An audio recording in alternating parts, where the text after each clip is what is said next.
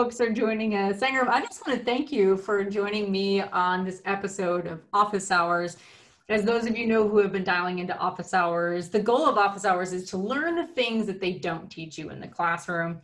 I found that I got the most value out of the lessons that I learned on the streets, if you will, out in the world, but also learning directly from the experts themselves. I made a point to pride myself by uh, build my own personal career journey based off of the folks that I surrounded myself and the expertise, and always surrounded myself with people who were smarter than me. Who no smarter than Sangram, the host of Flip My Funnel and founder of Terminus. Sangram, thank you so much for joining me today. MK, thanks for having me and Robert for making an introduction for us. Uh, and excited to share this because this is a topic where I feel like last four or five years I've just mentored people around it. And I've always found people with like their deer in headlights, like, what? I need to learn this, I need to do that. And I'm like, yeah. And and that just changed the conversation for them. So uh, I'm I'm hoping that this this helps people to do to think through the process they might have to take. Absolutely. And what I love about the process that you have developed is that the CMO path or path to getting into that CMO role, it's not a linear progression. It's not what I call the ladder framework where you just like climb a rung step by step by step. The way that you approach getting someone to a point of qualification and actualizing their career journey to becoming a CMO has a lot to do with the pockets of experience in a lattice framework that they can gather. And the sum of those parts is what makes them that much stronger of a CMO. I'm super curious to hear though. So my journey has been very much a lattice framework. I've been upside, upside down, inside out. But for you and your journey and progression into the CMO role, how has your journey unfolded? Definitely not very traditional. Um, and, and the more I find out, the more people actually have become CMOs because of their upside down journey uh, around it. So my bachelor's and master's is in computer science. So I should be a stereotypical Indian geek, you know, coding and doing some stuff. Uh, but I was really bad at it, so it, it kicked me out of that area. And, and what happened was, uh, in and this is again what happened in masters was I would have a group of folks who are phenomenal coders, and they would just push me forward to say, why don't you present what we are developing? So I had no problem presenting. So I all ended up doing zero coding, if any, in my master's program and presenting my team's findings and putting a story around it and and we would always win and they would be sweating and i'd be like laughing and engaging and pulling people in the conversation. So it was a great thing for them. It was a great thing for me but i learned through that process like i am no coder. So i'm not going to start pre- stop pretending that and start figuring it out. Uh, but i did realize that stories are what started to move me and made me think about stuff and i kind of took that to heart um, because i think each one of us has a gift and we have to dial into that. We have to receive it. We have to accept it and say that this is a gift that you have that you can do it and you work on your gift to make it better. Um, so i think it's a it's a process of self-realization on a few things like what are your gifts and then recognizing that you can be good at all. Uh, the people who are good at all are average. Uh, you don't want to be average. You want to be extraordinary. So you need to be great at one thing uh, and be okay with that. I think there was a lot of that yeah, I think what you've hit on the head is a lot of people are, are starting to come to this realization now is that it's not about spending the time investing in the things you aren't good in, although there is an importance on understanding the things you aren't good in, but spending more and more time leaning into the things you are good in and using that as your fulcrum, as your momentum to gain the uh, velocity you need to have to get the trajectory that you want to have into the CMO role. Totally. Wow. So you, and based on the conversations you and I have had, you've developed a, a, a literal formula, a literal formula to helping people actualize their potential to get themselves into the C-suite as the CMO. Are you cool with sharing that today yeah, yeah? No, absolutely. Okay, absolutely. And, awesome. and again, for people to recognize, it's like when we say formula, it's like something that you can remember and and recognize that this is these are some of the things that you absolutely have to have because without that it's going to be shooting in the dark. You just get lucky. But those are something for some of us who have stumbled into, have recognized that somehow when we look back, those were the points that we actually hit that got us in that position. So I'm just really putting that in front and center and saying, you know, this is the this are some of the key elements that you got to pay attention to. Excellent. All right. So for those of you that have dialed us, uh, dialed in live, joined us live, if you have any questions, use the chat pane to toss those questions in. This is just as much an interaction for you as it is also a learning moment for, for me. For anybody, any of those that are reaching out on demand or watching this on demand, Sangram is always very available on LinkedIn. So if you do have questions or you want to explore on this, like reach out to Sangram on LinkedIn. So without further ado, Sangram, do you want to dive into what you've been developing and working on and refining with folks in your network who want to get jump into the CMO role? All right, let's do it. Let's do it. You, can you see my screen? Sure can. All right, so we're just gonna go through this. Uh, we'll probably double time it because it will be available, as you said, on the recording. But mm-hmm. hopefully, people can get a get a feel for it. And this is the presentation I just did for Inbound and at Reach and some other places. So, um, so I have taken some of the feedback and added into it. So it's just getting refined as we go. Um, but I wanted to start with a very clear fact, which is even like less than. I mean, if, if people feel like it's different, let me know. But everybody I've talked to, the Forrester and all the studies that I've looked at, the reality is that less than 1% of the marketers will even have a shot, even have a shot at becoming a CMO.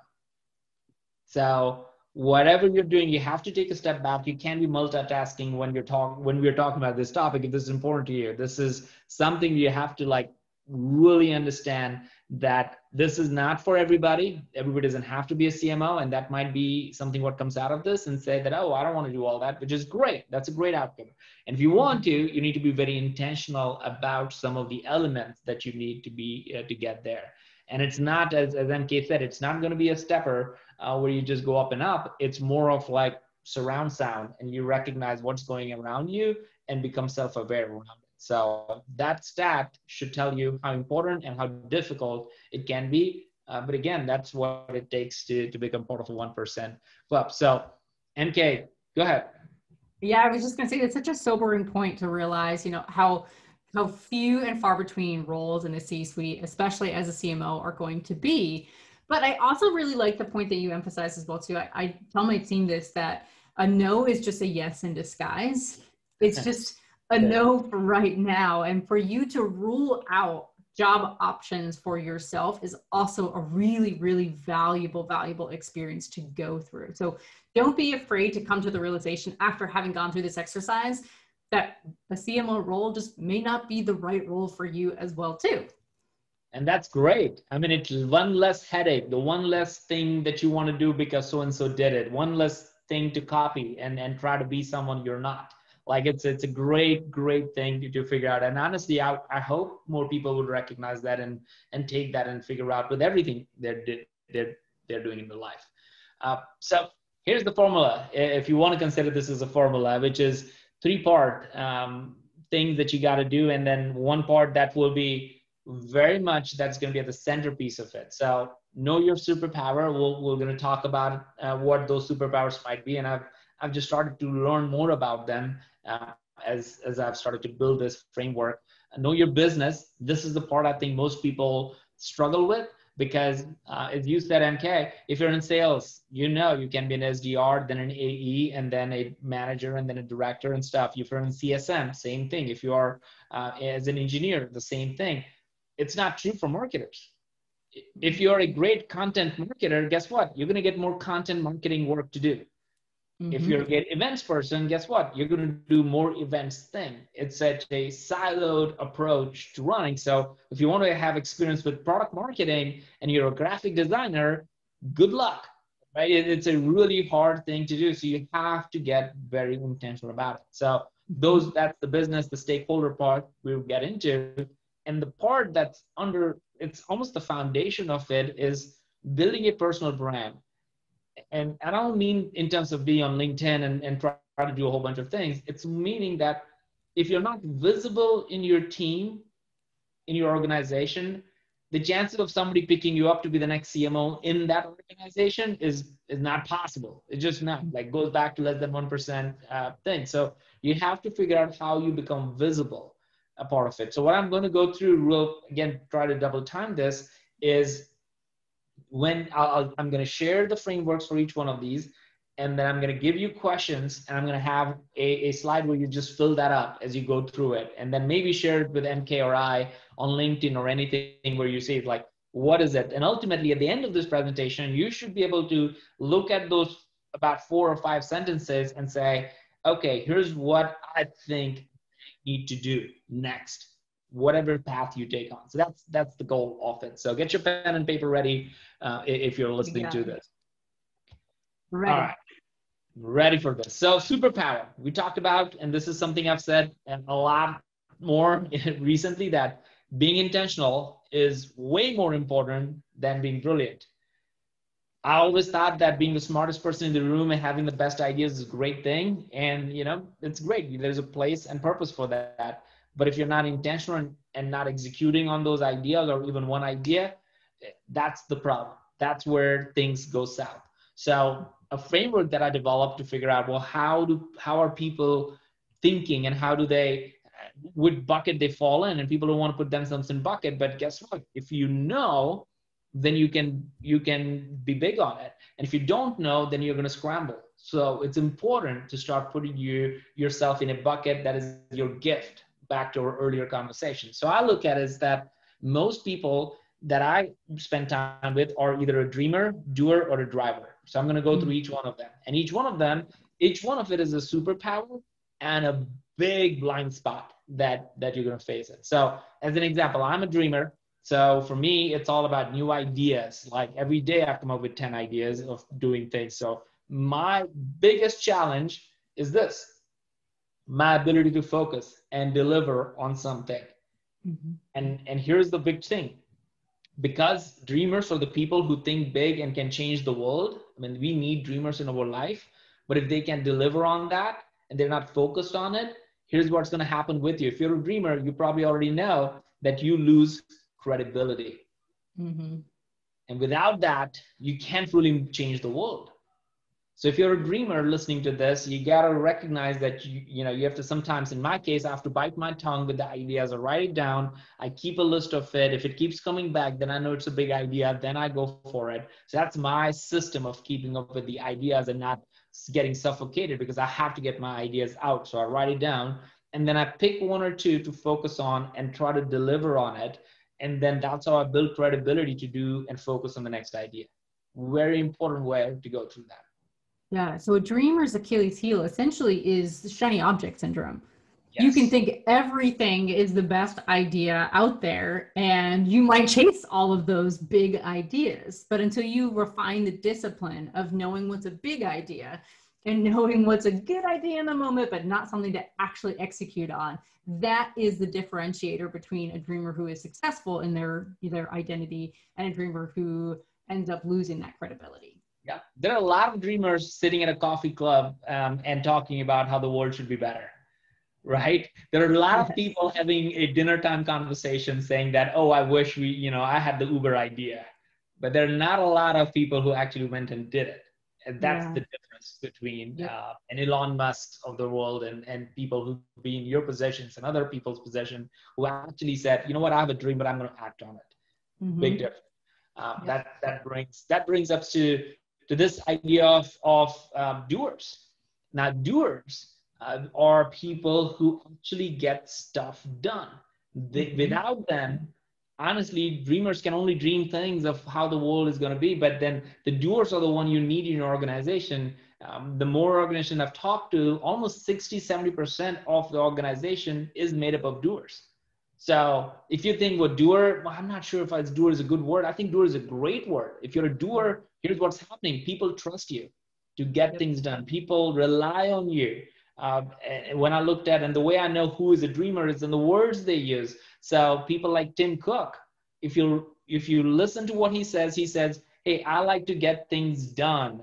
I like to have these things. You look at so when I looked at people who actually are great doers are like Tim Cook, Sheryl Sandberg. They're always trying to make the process a little bit better and, and getting things done. So it's a big idea. If you're a doer, if you know that people are relying on you to just keep the things going and without you, that there's nothing is happening. You are the linchpin that pulls things together. Yep. But here's your uh, here's your big challenge.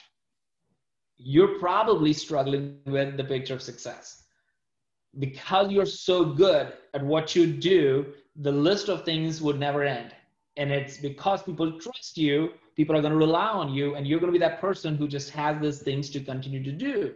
And because of that, you don't know how to say no to anything doers, their biggest challenge is the ability for them to say no. And the only way you can actually say no to something is when you have, oh, you know, this is where we're going. So why would I do that? Like I should be focused on this. But you can't do that because people trust you and you don't want to break that trust. So I see that happening a lot with doers and, and they they suffer with the the challenge of prioritization in in mm-hmm. everything they do. So doers, I love them because without doers you can't operate but they struggle with priority more than anything. Yeah, absolutely. And I often use this metaphor with my team when I see them going too far down the rabbit hole of being a doer is that they need to raise their cruising altitude. Mm-hmm. Doers mm-hmm. are so close to the treetops that they risk close clipping their wings here and there and that causes the tailspin from there. But if they bring their cruising altitude up just a little bit, they'll be able to prioritize more successfully, and they'll actually be able to see the forest for the trees. They'll need they'll be able to see at least what's on the horizon a couple of moves. They may not be the dreamer who can see like years, miles, leagues down the road, but a doer, if they just know how to raise their cruising altitude just enough, they can balance being too close and into the weeds with having visibility into the next step or two ahead of them and it, it they're game changers in in many ways. Like they are the one who actually don't know if they recognize the impact they have on the organization. So when you find a doer and if you are a doer give them a high five because they need a lot more love than they typically get in organization uh, because they're like the unsung heroes almost of the organization.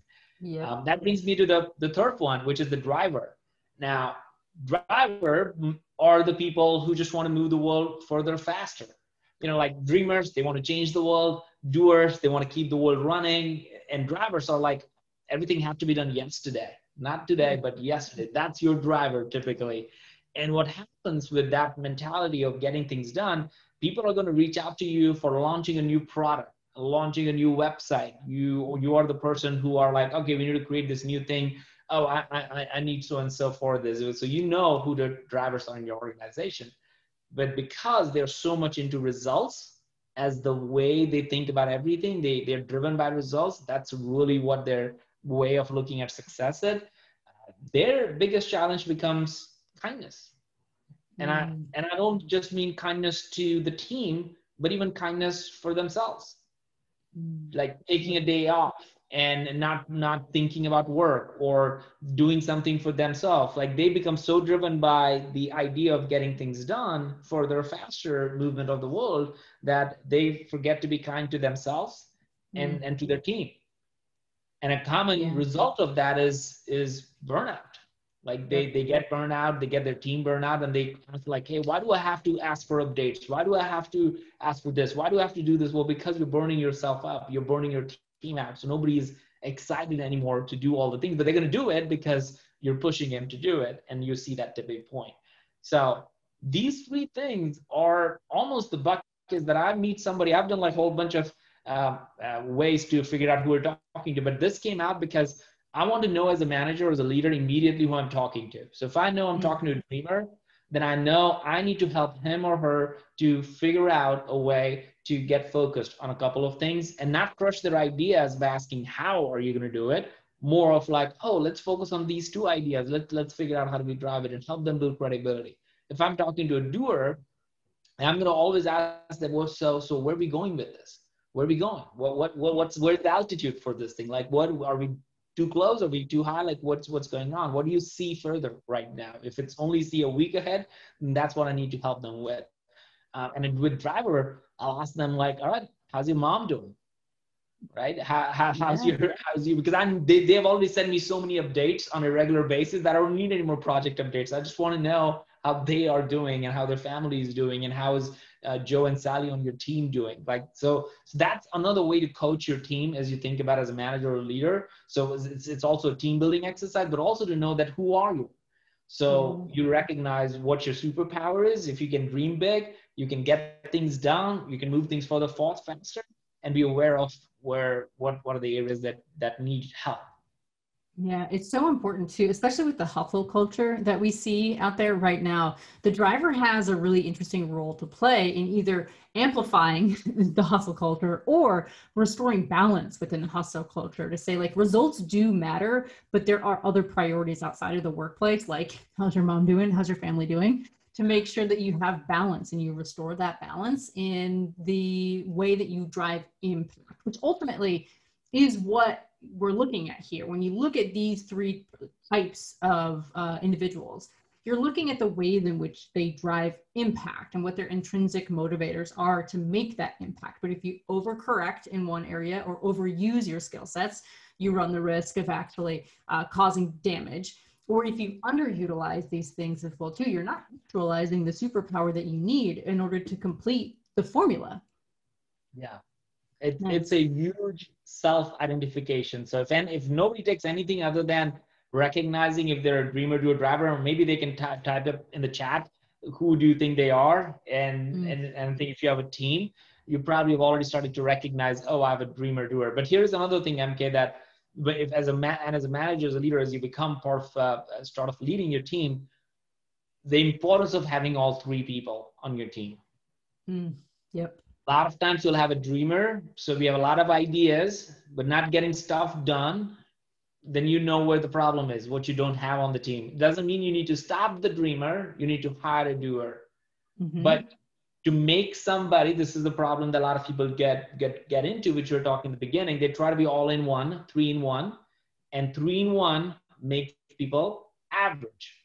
Yep average because if I stop dreaming and I start doing, I'm gonna become average. I'm not gonna be a great dreamer, nor I'm gonna be a great doer, and I'm gonna become average. And there is no place in the one percent for average.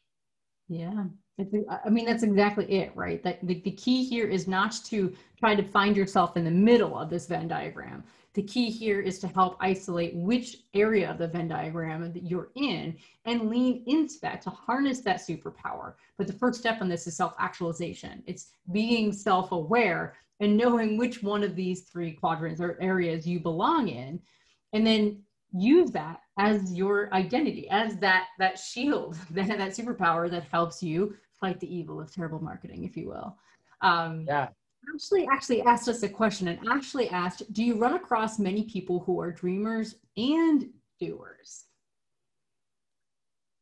That's a good one. A lot of times I'll see a more doer driver uh, as a mm. common trait of people who are like getting stuff done. Now they're getting stuff done faster kind of mode.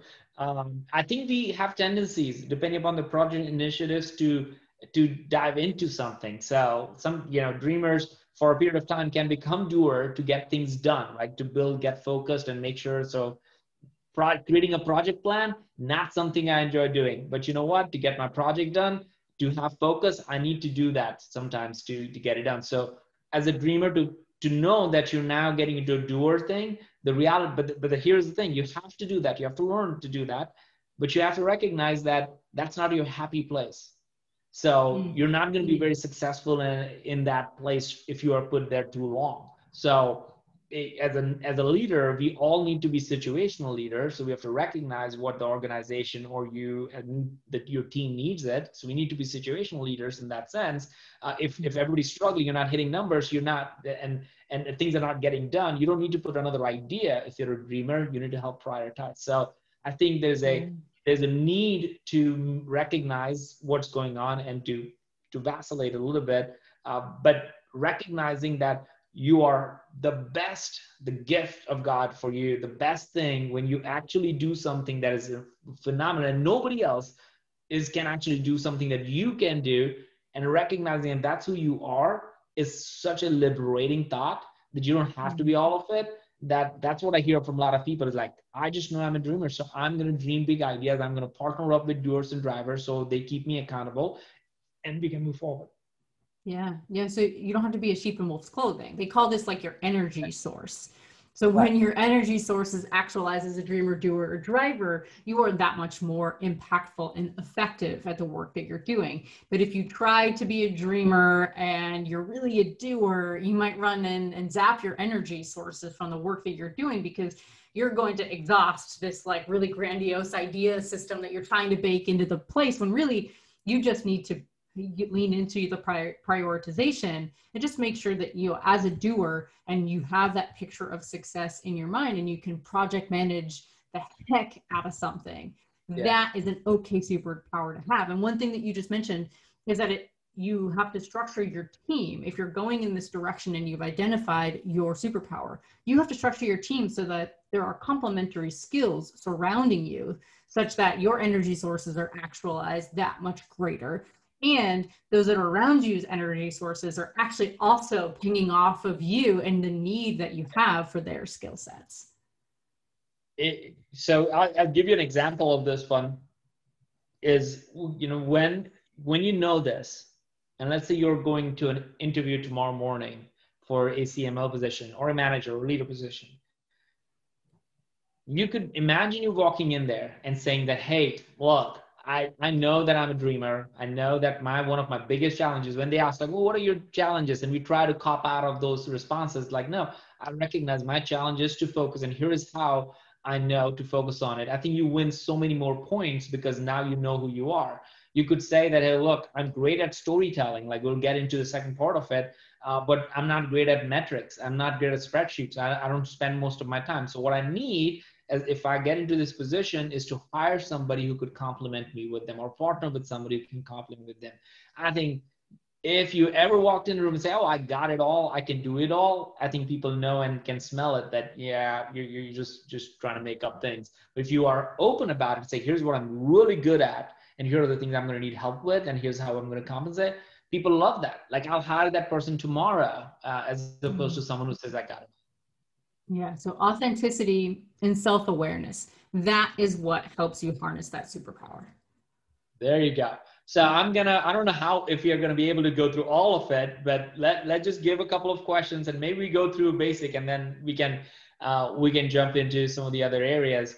But here are a couple of questions that I want people to to to really ask themselves and write it down. Right. This is this is mm-hmm. where you get into is like identify what it is. Uh, some of you just drop who you are. Um, that's great. What your blind spot is, and and also this is the second question that people need to ask. Like, okay, if you want to be a CMO, identify what type of CMO you want to be, mm-hmm. um, in, in terms of organization. So it might make sense for a bigger organization. They need people who are getting things done. They they need to have people who are able to more do more people management. They need more of a driver doer sometimes. If you're mm-hmm. trying to build a new category in our case which in the early days you probably need somebody who's dreaming about it. So maybe a small fast growth early stage startup might be a good one. So not all cmos are good. I'll be a horrible cmo for a very big company who's asking me to do like 20 events a year and do this and this and this like i'll be horrible at that because that's just not how I think. But if, if somebody asks me, oh, go, you know, let's go build a new category on this, like I'm all in. Let's just reinvent everything, reimagine everything, reimagine how events are done.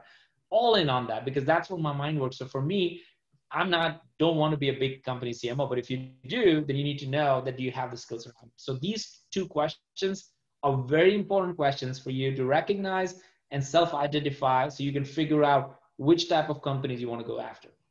Mm, yeah, I'm, it, that's such an important point to make too. That not every size company is going to know, have a need for um, a CMO with of different areas of expertise and their superpowers as well too. So size of an organization and where you can actualize your superpower is really important. I know for me, head of marketing here at Alice, uh, I know that a company at Alice's size of about 150 employees is the right spot for me to take my dreamer doer mindset and use that to drive results and offset myself and those skill sets with my driver teammates as well. I love that. So super important. So this brings to this question, right, where we can just everybody can just write it down. It's like simple as that. Like I am a like dreamer or doer or driver. So you just fill that up. I am a dreamer, um, best suited for a CMO position at you know small mid-size large whatever size company you may even say industry if you know what that is that will narrow down that's the important of it is to narrow down to a point where you just know this is where i'm going to start focusing up because once you do that now you're able to say these are the areas that I need to to develop, need, need to build relationships in, understanding of that industry a lot more. It just would simplify. Today you might be looking around, I need to know everything. This is going to help you say that no, you don't need to know everything. You just need to know a lot about this industry and this type of company, and because you are so and so person. So that's that's the homework uh, for everybody. And this is where I would love from MK to MK or me, just hit us up later on and tell us what it is yes. because that's that's the fun part. All right, so we'll we'll try to double time this one because this is this is much more that the first part was super important for people to just recognize. I think the rest of it is like, all right, these are things that you just need to know and you start yeah. focusing on it. So, for example, on the business, I'm still using the three um, circles to just keep it simple. And areas from a CMO perspective, you need to really understand is storytelling. Like that is the area that I feel I'm good at. I'm not great at business metrics. I feel I'm, I'm relatively okay at team building. These are the areas that you just need to be super knowledgeable about. Mm-hmm. So you as a CMO, if you can't tell your company story, you have a problem. So you need to just get good at it. Now you may not be the evangelist type, so that's okay. You hire an evangelist to do that, but you need to be able to tell the company story better than anybody else. That's something that you have to do. And if you don't know, we'll, we'll talk about how you get there metrics. This is my big was big challenge. Like i love so much of the customer interactions and conversations and being out there that somebody opens a spreadsheet for me and go through is like i start dozing off. Like that's just not my thing. So i have to like realize okay the way to get around is to recognize and understand the top five business metrics or top 10 business metrics and just know them left and right don't not trying to understand every metric of everything. Just get super good at your business metrics that your CEO or CFO or CRO thinks and cares about. Learn about them, understand it. There's enough information about uh, about all of that, and then get get go get going with that. And team, this is the part that goes without saying. If you're going to be a CMO, chances are you'll have a team. And what's interesting about that is your team can fill some of these holes for you, which is something you need to be doing but you have to have the and this is the part where you may not want to be. If you're if you feel like you like to get stuff done and faster than everybody else you're going to have trouble leading a team because mm. if your team is not that and if you're a driver a lot of times people hire a bunch of drivers. Big problem because you just get a whole bunch of fast moving running thing and, and not knowing where are you running where are you running. Oh doesn't doesn't matter. Keep running. Like you know that's that's what you get into so as a team leader, you now, as you know, if you're a dreamer, you need doers and drivers on your team.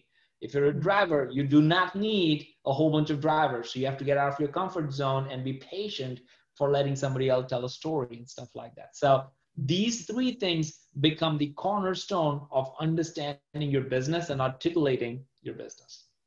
Wow. And one distinction I do want to make is that just because you are using the same Venn diagram to do this doesn't necessarily mean that dreamers are have a propensity for storytelling and, and um, doers have a propensity for metrics. Is that once you triangulate these three tenets of the business that you are managing, this is where you've been able to harness your ability to master the domain of your business. This isn't necessarily saying that all, all dreamers are good storytellers or all doers are really great at metrics, right? Yeah, absolutely. I think it has great. nothing to do with you may have a more uh, excitement for one thing or the other based mm. on where you are, what your comfort level is. It also depends on if you're an introvert or an extrovert. Like I think mm. a lot of other things could could pull into it. Um, but these are the elements that you got to be able to do it and got to be able to recognize oh i don't know enough about my business metrics so if you are a, a, a graphic designer today chances are you're not looking at the inbound number and the gross uh, profits and the, the ARR that actually have the net net retention. What does that really mean for the business? Those are not the metrics you're thinking about, right? But you're probably putting it in decks and not even thinking about it. Get intentional about it. Ask those questions. You have a great opportunity to it.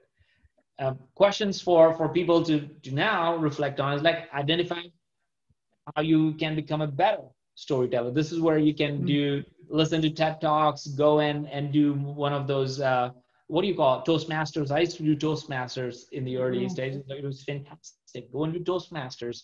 Um, maybe um, every Friday or every Monday, especially a company like MK yours, like you're allow you're literally encouraging people to to share what's going on. So you don't have to tell a story about your work. You can start getting better at. Let me tell you a story about my upbringing or how I learned about my job or whatever that is. So. Mm figure out ways you can tell stories and get to your presentation skills because it's going to be really important. You'll be doing a board deck.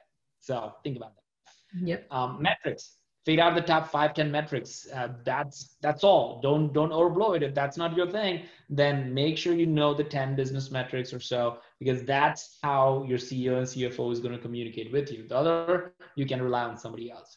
Um, and then you identify the gaps we talked about, mm. like your dreamer or doer driver, find those and make sure you hire them first. It will be very uncomfortable. It will be not your natural motion. So you have to be very intentional. Yep.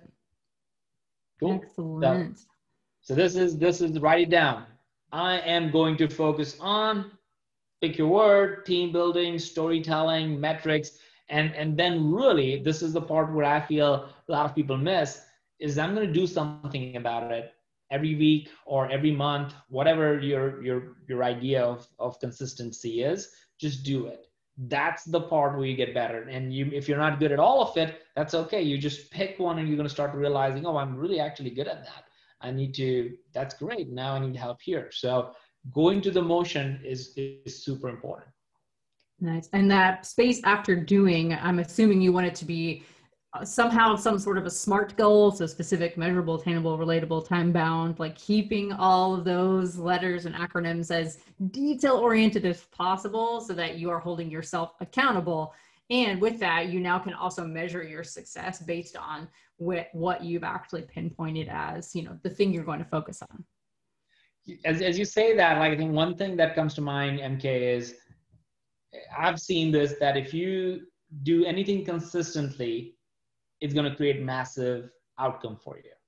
Mm-hmm. So consistency creates massive outcomes. I've just shared that internally and something that I try to do. Like we do podcasts, we just do it consistently. We do lives, I do it every Wednesday. So anything that I do, I try to create a routine around it. So you become consistent. And if you're doing it routinely, then you become uh, good at it. And, and that's a big part of all of it. So by doing you're figuring out I'm going to do this once a week or three times a month or you know four times a year, pick it and stick with it and do it. Mm. I think that is the part a lot of times. Oh, willy nilly. We'll, we'll, okay, I'm going to start doing this next year. Then you're not never going to get to it. So yep. that that is the part I see happening more. Uh, know your stakeholders. This is where everybody uh, trips more than anything else. This is where where we think about you can't get into that position without having the trust of the mm-hmm. people that are hiring uh, for that position. So I'll put these three things, and this is this is the one one thing I should have asked you like which one do you think? But I, maybe I'll phrase it this way, MK. Which one of these three roles, the CEO, the CFO, and CRO, is a role that you feel most marketers have least understanding and least amount of relationship with? Well, I would say historically it's probably the CFO that they have the least amount of understanding. It's just there's potentially a language barrier there and a prioritization barrier there. Marketing wants to spend a lot of money so they can yeah. get all the leads in or all the accounts in to a more qualified state, flip them over to sales. The CFO is let's spend a little less money so that we can stop experimenting with so many different tools out there uh, and be more more uh, conscientious with our, our company's finances. And who is the person who actually gives you the money? Uh, the CFO, obviously? So it's a, it's a very interesting thing, and and I'm glad you share that because your CFO is by far your CEO is normally asking your CFO, do you trust them? Hmm. That's a question that's happening behind. I get something that I would ask at my company, and I was like, do, do you trust what that team is saying? Because that's really what it comes down to. And the mm. CFO go, I, I don't know. I'm like, I've never seen anything from them, or like budget is they, they haven't really given me a budget. So if you don't have strong relationship with CFO, your budget is not going through. Just yeah. now. And then the CEO typically would ask the CRO, do you think they're doing anything for you? like forget the metrics forget everything the cros if, and if the cro say well you know they, they do good but i don't know if they're actually driving true business outcome no matter how many metrics you share you're building mm-hmm. it's all comes down to trust i've seen cmos hired and fired based on those two conversations do you trust them with your budget and do you feel like they're actually doing anything to drive your business for to the sales leader those 2 mm-hmm. questions mean that you have to build a ton of trust with these three people. So important too. I mean, at the time of this recording, we're on the precipice of uh, financial year planning as well too. So anybody who has their spreadsheets open, looking ahead to the year in front of us, now is the time. If you have been, felt like you've invested in the trust of the relationship with your CFO, or you aren't driving the results that your CRO wants to see ha- driven, now is the time to just wipe the slate clean and get in the mix with them and problem solve with them so that you can earn that trust and you can bridge the divide between a language barrier. If the CFO cares about fiscal responsibility, show them how wisely you're going to use the money that they're investing into your organization next year if the CRO cares about the results that you're driving them, show them the path forward with the tactics that you're deploying, with the channels that you're trying to amplify in the next year to show the tangible results that you're going to be driving for their organization. It is so monumentally important, MK, as you said. Mm. They, if you, if, if this is the time you're having that conversation with them, and you don't have the trust before like the whole year of showing incremental success incremental um, trust building it it's, it's something i all say all the time is that you don't build trust in a day in a week in a month. It's definitely not in a budget cycle. Uh, you build trust like way before one day at a time. And it's going to be harder for people to do that when you're not in the office and having conversations just off the cuff now you're you have to do it very intentionally so those three relationships, CFO, as you called out, is the least of all relationship, but are the ones that they are the one who are actually letting the CEO, hey, we need to give them more budget. And the CEO will say, okay, fine, because the CFO is literally the second in command for your organization. So this is the question I asked, like what makes you the most uncomfortable of these three, of any of these three roles? And whoever that is, start building relationship with them because that's how you move forward whatever is the most uncom- uncomfortable. So write this down. I'm going to build strong relationship with my either in the company because of how it is, but if it's a big company or if you're not comfortable, maybe outside of your company. This is where I, have re- I've seen and seen people. Oh, I'm in sales. I'm going to start, or I'm in marketing. I want. I don't know if I have a relationship with my CMO as much, but I'm going to have uh, other CMO and, and, and focus on that, other CRO or other CEO or other CFO. So whoever it is, either inside the organization or outside the organization, I'm going to have relationship with me, the mentor relationship. I'm going to follow their work.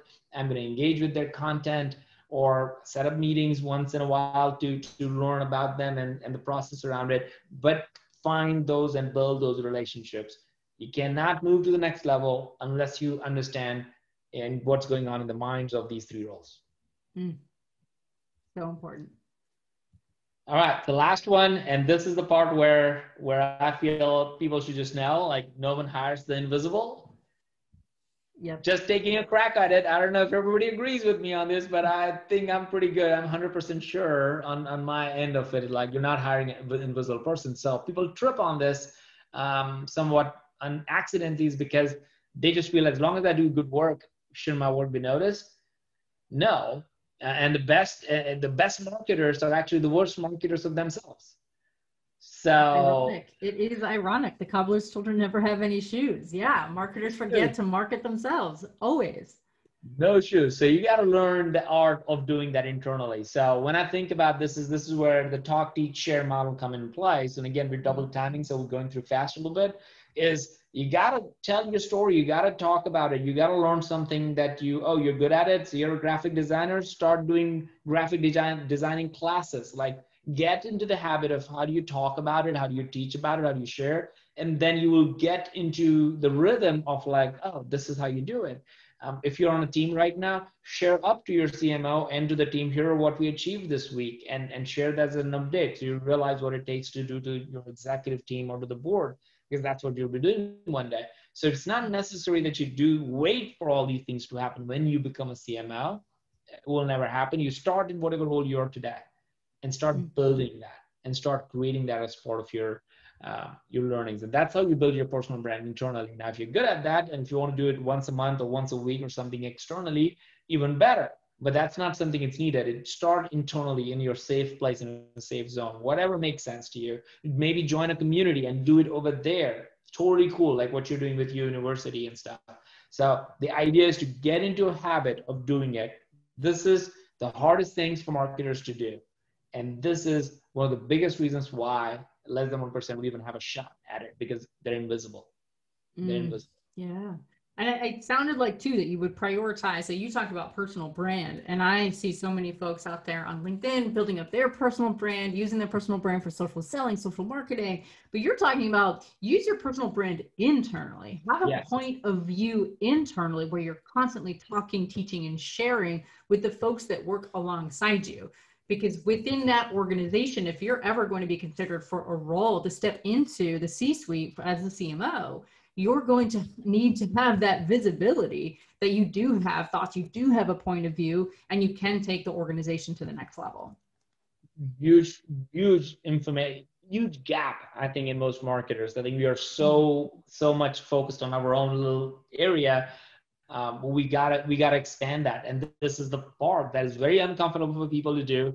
And probably one area that people have too many blinders on um, and, and holding themselves back to. And then that's one area where there needs a lot of encouragement and accountability from others to help you, which is why I would say, well, identify um, how you're going to build your brand one day at a time. It's it's not going to happen today. It's not going to happen tomorrow. It may not even happen in the next six months, but it's one day at a time. Just do something on a regular basis. Keep a keep a swipe file of things that I want to write or think about that's in my head or do or I've done or got accolades from, and I keep it and then I use it intermittently on Slack. Oh, that's the conversation I had. Let me talk about that or use that. So start building your own swipe file to help you recognize what's working, what's not working from a feedback perspective. And then, as always, like figure it out. It's a consistent, it's a routine because routine, the consistency creates massive outcomes. Like, what are you going to do to do that? Are you going to. Slack once a week about what you're learning? Are you going to do a video uh, for your company or team or externally um, on a weekly or monthly basis? Are you going to do something about it? So whatever it is your comfort zone maybe writing is a comfort zone for somebody for somebody it might be videos for somebody it might be um, just having meetings like this and, and share what that is whatever it is it, just like everything else this is the part that's going to make you visible Mm. this is the If you're a- part that's going to make you stand out If you're a storyteller, this is an easy thing for you to do. If you're a doer, just add this to your to-do list and you'll plow through this task. Yes. And, and if you're a driver, it would be naturally easy for you to want to talk about the results that you're achieving. So it doesn't matter what type of a superpower you have. It's just a matter of committing to actually doing this, and your own permutation of this will just naturally emerge because of the superpower you have. Thousand percent thousand percent. So here so here's the formula again. Um, this is good mk we can double time together on this one so that was really cool. Um, and, and so this is your whole thing together. And if you were to say well how do i put things in it? So the question i get all the time is where do i start? And i would just say okay look at this formula and imagine just writing in here like okay i'm a dreamer. Um, i need to focus on metrics. This is not something i'm good at I need to build a relationship with the CFO. That's something uh, that that totally is out of the left fields, out of my comfort zone. I need to start doing that, and, and I'm going to publish something on a on a weekly basis. That's an example of how simple you can keep these things and not let override. So you don't have to do everything all in one day. You don't have to build all these relationship in the next week. You don't have to know your business soup to nuts uh, necessarily in a, in a month's time. It's a matter of just taking consistent steps. And when you boil it down, it's really not a whole lot when you say this quarter, this is what I want to do and do it because that's the differentiator from you and the people who, who get 1%. Phenomenal. Okay, so now the question I'm going to want to know is how can I get more of this? Like this is so impactful, and you've distilled this in such a simplistic format that it's attainable for me. Like there, this is a very approachable way to refine the skills that you're trying to develop. But where can I get more? I'm a little greedy. How can I how can I work or partner with you or members of your team to continue to refine this and also have my accountability squad? Yeah, that's that's good. I'm glad you asked that, MK. And as you know, um, like about four months ago, uh, right in the midst of all the COVID and everything, is like um, I started this uh, community called Peak Community, and in that we have two specific groups. We have an emerging CMO group who go through a course like this, and then they have about right now about 25 emerging CMOs who are all meeting bi-weekly and they and then we bring in a CMO in there or we bring in somebody else and they all are able to focus on okay I need to get better at metrics oh here's another emerging CMO who's not he's really good at metrics so they're partnering up and learning together. Um, so every other week they get together and do things like that. And then there's a CMO group that we have for people who are CMOs to get better at being a CMO and they are they, they, they are starting to have again another bi-weekly sessions for them to get at brand or, or storytelling or how do they report to their board and things like that. So both of those groups have become really fun to, to be part of. So if anybody's interested, they can just uh, DM me uh, on LinkedIn and I can share more because it's still very much invite only. It doesn't have any vendors. It doesn't have any salespeople. It's it's a very learning focused thing that just meets every other week talking about it. Fantastic. Well, Sangram, thank you so much for going through this double time and dropping all the knowledge bombs here. This has been another episode of Office Hours where I don't know about you, my mind was blown of all the really impactful things that I can start implementing right now after we end today's session. Thank you again so much, Sangram. And we hope to have you on maybe another episode of Office Hours where we talk about, I don't know, working on your internal brand. But there's there's a lot of opportunity for us here. Big time. Let me know, MK. And thank you. And thanks everybody who joined in and, and shared, shared their feedback and thoughts. Excellent. Thank you. Bye, everyone.